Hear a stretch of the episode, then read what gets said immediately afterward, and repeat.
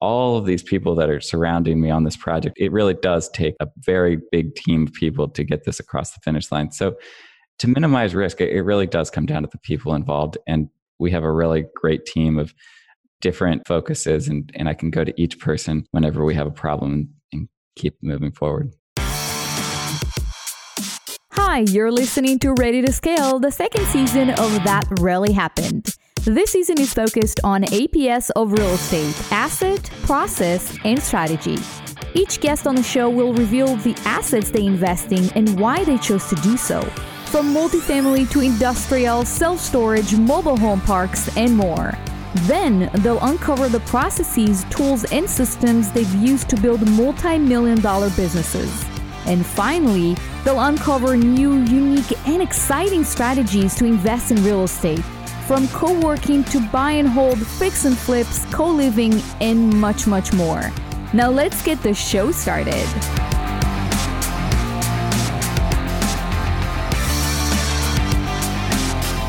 Hey guys, welcome to Ready to Scale. I'm Ellie Perlman, your host, broadcasting from sunny California. When I'm not behind the mic, I buy multifamily properties with passive investors who partner with me on my deals. If you enjoy the podcast, please take a minute to rate us and don't forget to like and follow along with me on social media as well. All right, so my guest today is Nick Simpson. Nick is the founder and CEO of Simpson Building Enterprises.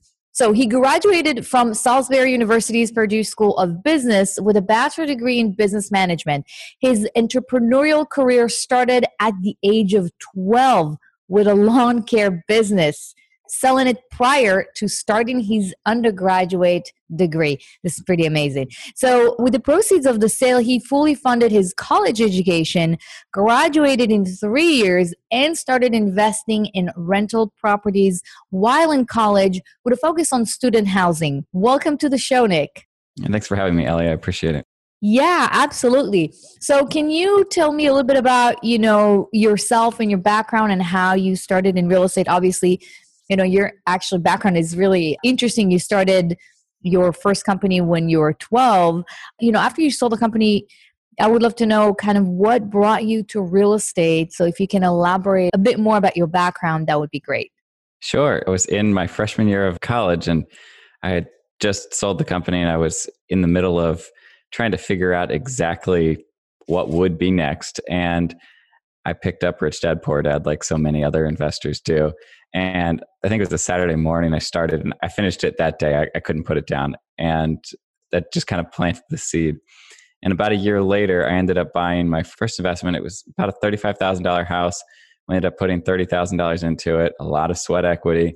Spent a good amount of time, you know, with friends and family doing the painting, you know, all the, the fixing of the house and started renting it to college kids for the following year and that house actually made pretty good return and then it turned into two three four five and and then i got into commercial and new construction. So it really started slowly and, and it's grown exponentially since then.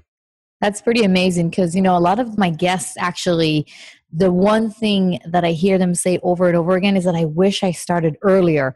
So i think with you you started as early as humanly possible you know when you got after you sold your company just you know around college just starting there i think a lot of people including me would have loved to start around that time. And it just takes time. I think a lot of us are used to you know going in the path of you know go to college graduate get a good job and it takes for many of us years to figure out that this is not necessarily where we want to be. Not that it's there's no right or wrong path but for us those who found that to be not the right path for us and we wanted to pivot you know i often hear the phrase you know or the sentence i wish i had done it earlier so didn't have to wait that long. Well interesting. So you, you mentioned you started with rental properties and then pivoted to student housing.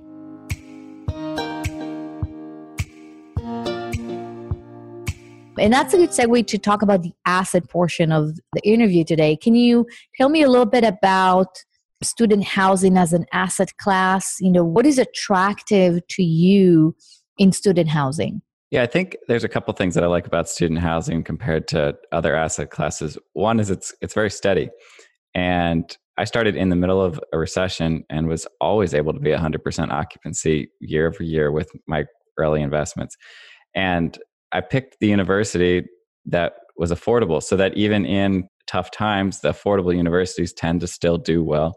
And I focused on Salisbury University and colleges that are owned by the state. So knew, I knew that they were going to be an ongoing concern for, for a long time to come. And really just wanted to provide a, a quality product to those students. And currently, I'm working on a much larger project for Salisbury University. It's an 86 unit project in downtown. And we like that the property is is going to be positioned to be kind of the best in class property for the area so that we know that really for the long term we're going to be in a competitively positioned in the market. And we know that kind of just going forward even though the, that we're in the middle of covid we're going to be doing just fine as far as leasing is concerned. So really we like that it's just a, a stable long term type of investment Interesting. Yeah, and I think you know you touched on on COVID a bit, which you know begs the question: Do you think that now is the right time to invest in in real estate in general and in development or you know student housing development in particular? You know, you have some investors that are saying listen, this is real estate is stable and the likelihood of losing my money is not as high as any other investment type. And you have those investors that are more concerned about investing in real estate. What are your thoughts about? you know kind of the and, and maybe we're kind of moving into a different section of the interview to, and talking about the strategy of development during covid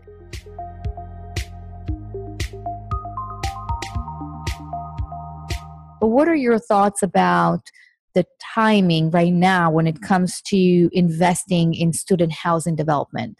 So I think you got to look at the type of property in the student housing arena first. You need to make sure that you have a bed to bath parity. So that's really critical during COVID. You have to have one bed and one bathroom for every single individual. You see this the colleges who have actually kind of started to make a lot of money off of housing by sticking two, three, sometimes even four kids in one room they're actually struggling because now all of a sudden they have a you know a germ problem. So the off-campus housing has really done well and done really well in the collections when they have that bed to bath ratio that's one to one so that that's a starting point.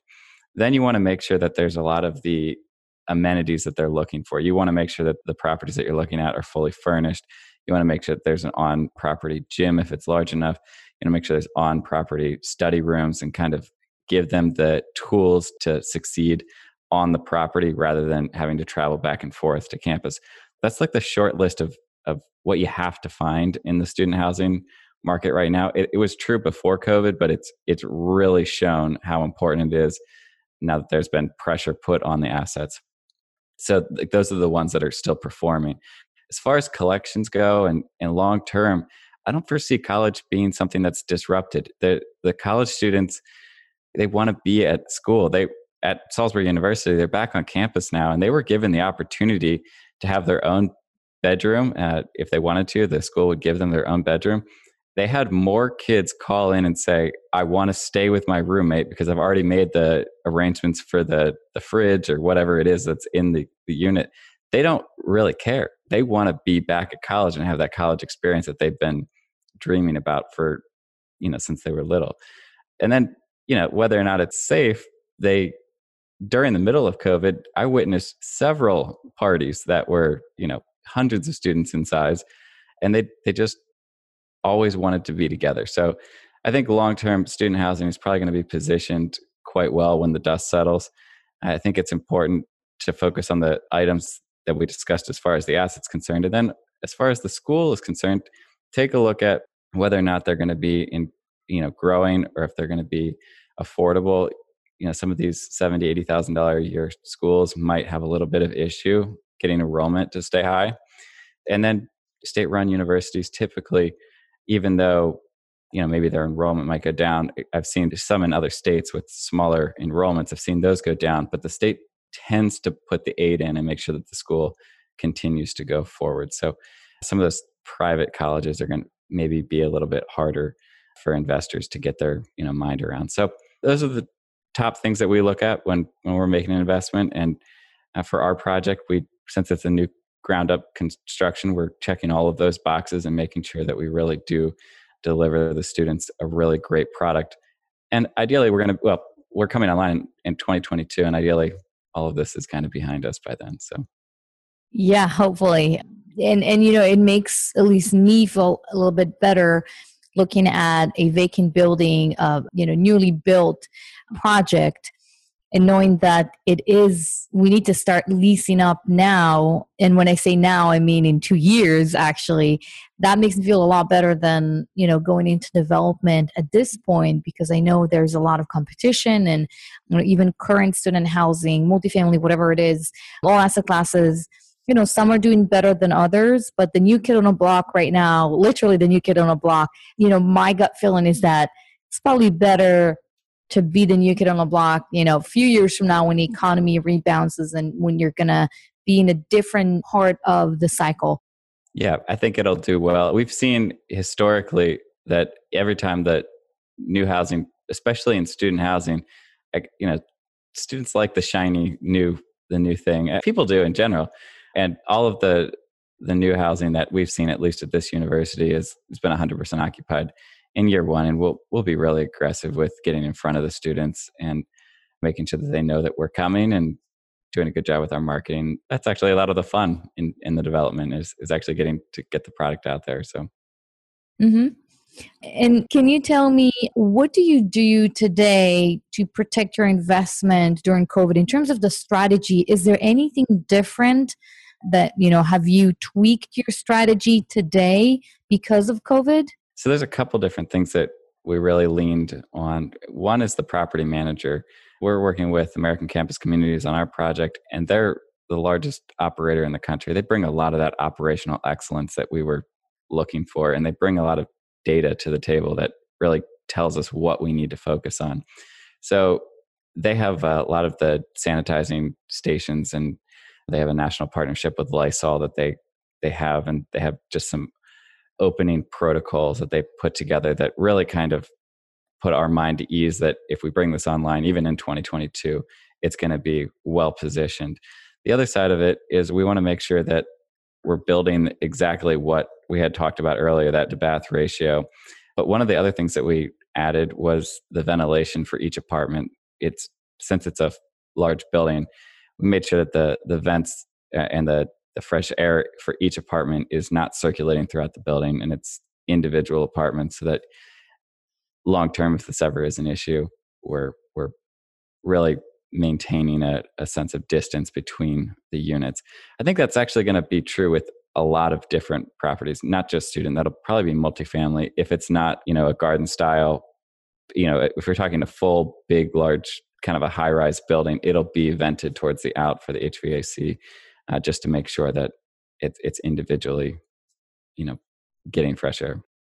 Yeah, exactly. And I think this is one of the things that will change in development, especially with high rises, but any multifamily, you know, just to make sure that when the next pandemic hit, that, and even, you know, we might not have another one in our lifetime, and we might. It's kind of a roll of the dice, I think, I feel at this point but I definitely think a lot of things are going to change when it comes to development with, you know, student housing, multifamily, like you've mentioned with HVAC structure. Also, retail is going to change completely. You're probably going to see more and more restaurants, especially in warm climates, that are maximizing the outdoor space and minimizing the indoor space, maybe even you know, for a few you know tables in the kitchen but most of it is happening outside. So i think what we're going through is definitely going to change the way development you know is structured. I mean how developers are thinking about the building because now you know, we never thought about you know a virus that, that we need to adjust you know development to a virus. It was never it never occurred to us that that's going to be something we'll have to deal with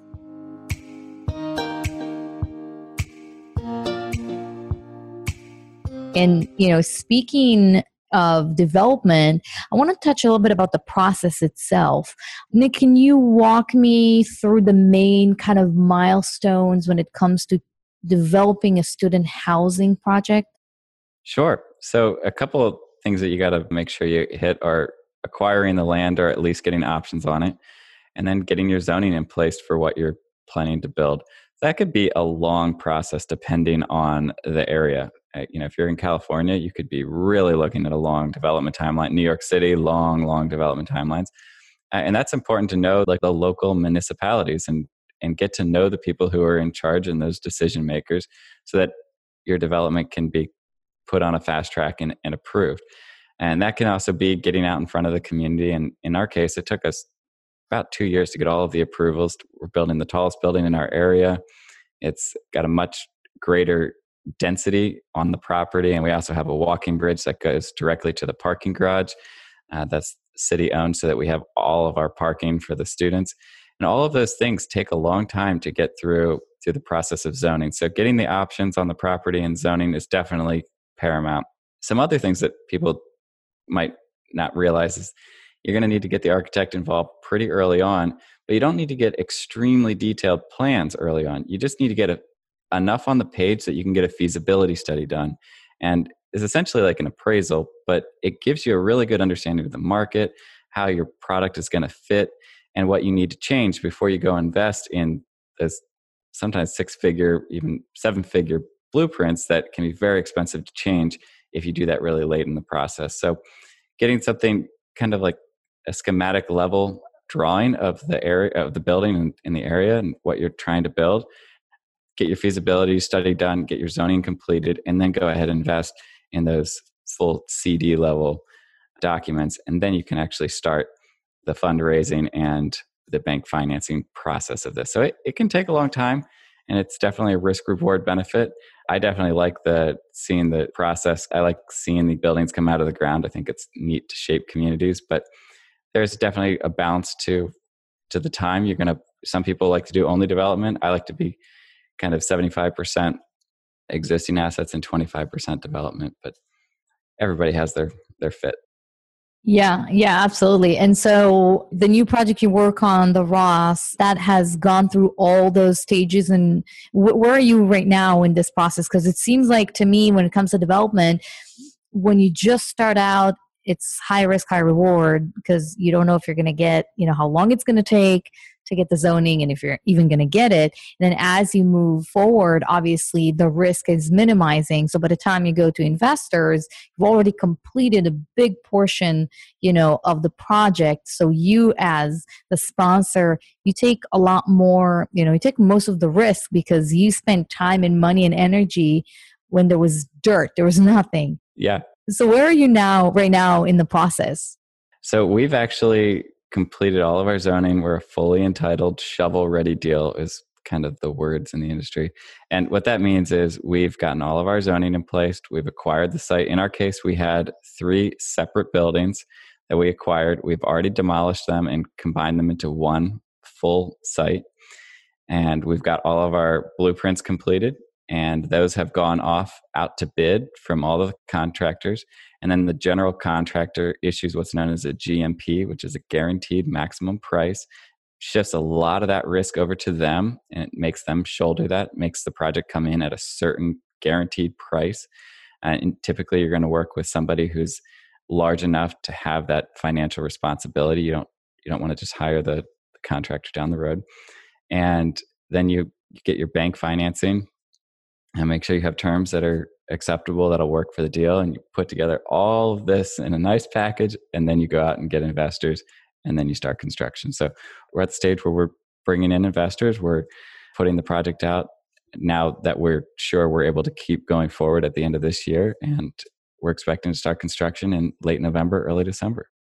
Wow, that's so different than multifamily than what I know. That's why I find it so fascinating because it's a completely different you know process and timeline and everything is so different. And i think it's actually a good time to start developing because you're probably in a better position to get you know good pricing competitive bids from from a lot of the vendors and the contractors out there because there's probably not a lot of work for them. Probably at least some of the projects they've been working on or were expecting to start working on or are kind of on hold right now. So you're actually in the best position to get the best pricing, it seems, which, you know, brings me to kind of one of my last questions. What are the main, you know, challenges you see in, you know, running a project like this and how do you plan to overcome them? Well, you know, COVID was definitely a, a challenge. We didn't expect that. And nobody did. So we just took it in stride and we decided instead of going through with reckless abandon and just continuing the project, we decided to demo the existing buildings and, and stop at the land. So we had just completed the demo process and decided to hold because if we had gone forward and they had shut construction down like they did in Pennsylvania, we could have been two or three months behind the opening date and and then I'm calling 300 kids and saying you're living in a hotel and and that's uh that's not something we wanted to do. So that was you know COVID aside, the risk as far as development is concerned, you want to take a look at who the GC is. Do they have experience building this type of building, whether it be a steel building or post tension concrete building? Is it a high rise or garden style? You, want to make sure that they've done it before, that they have the team in place that really can excel so that you're not going to be late and so that the project is going to be built to the standard you expect. The other side of it is making sure you have a good architectural and engineering team behind you so that they can answer those questions that they specialized in and they can really be a part of your team. So I'm regularly talking with the architects, the attorneys, the engineers, all of these people that are surrounding me on this project. It really does take a very big team of people to get this across the finish line. So to minimize risk, it really does come down to the people involved. And we have a really great team of different focuses and, and I can go to each person whenever we have a problem and keep moving forward. Awesome. Development was always interesting to me. You know, I don't know much about it, which is why I think that was, you know, great because I learned so much about it in the past. I would say 25, 29 minutes that we've spent together. So thank you so much for that.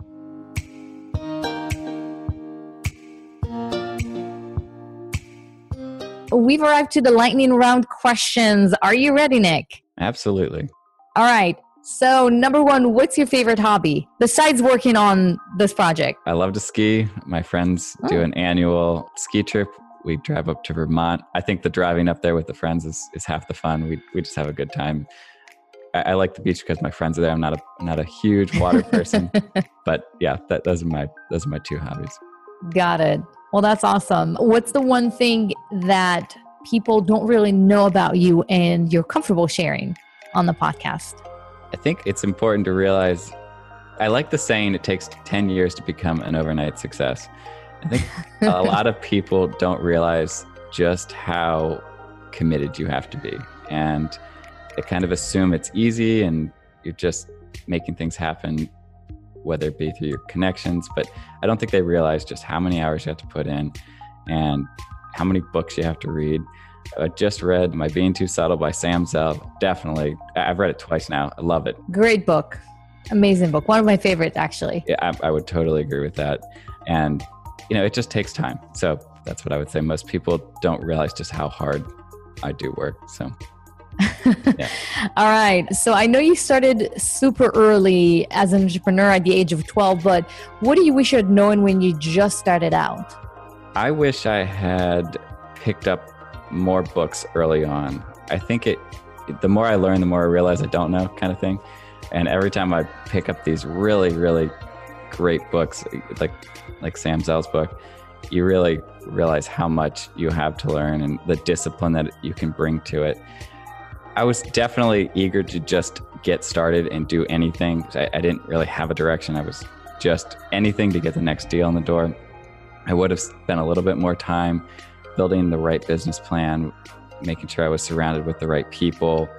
And, you know, that, that's a little bit contradictory to just get started, but getting started with reckless abandon, like it wasn't, I guess, terrible. It, it worked out, but I definitely could have been a little bit more planned and I've definitely brought a lot of that discipline in over the years and tend to be a little bit more focused now on the strategy. But it's all lessons learned. Yeah, I know. And if you like to read more about that, there's a great book by Gary Keller called The One Thing. And it really helps you that, focus. I have that in my Audible. Have you read I it? read it. No, I haven't. It's I it just downloaded it yet. Yeah, it's a great book. It's all about how to focus on the thing that is going to help you grow your business the most and how not to be distracted by a million other things. And I've implemented it in my business, and it's just an amazing book. He definitely has a good track record. I look forward to reading it. Yeah. all right. So, Nick, what's your advice for somebody who wants to scale their business or their real estate portfolio? Focus. Yeah, I would say you got to pick one asset class or two, something that you get really good at, and really learn the people, the movers and shakers in that space. I found the more people I have that are really good at what they do in the space, the faster I can move. You know, it's not necessarily just your efforts, it's who you're surrounding yourself with. But if you're just doing all sorts of different asset classes, if you're looking at, you know, retail and industrial and multifamily, you, you have no clear focus on what you can be really great at, and that tends to slow you down. So that's what I would recommend. Mm-hmm. The focus. All right. Well, amazing. Thank you so much, Nick, for your time. And right before we go, if people want to reach out to you, talk to you about development or the project, the Ross, the project you were working on, where can people find you? Yeah, they can always find me on my website at uh, simpsonbuilding.com. Uh, you can also give me a call at 410-627-4592. I'm usually available and yeah, like to talk to any investors who are uh, looking at development.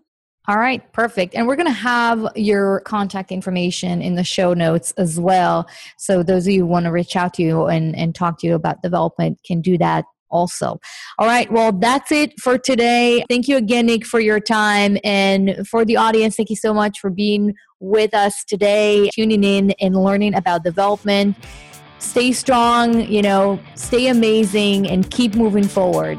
I'll catch you in the next episode.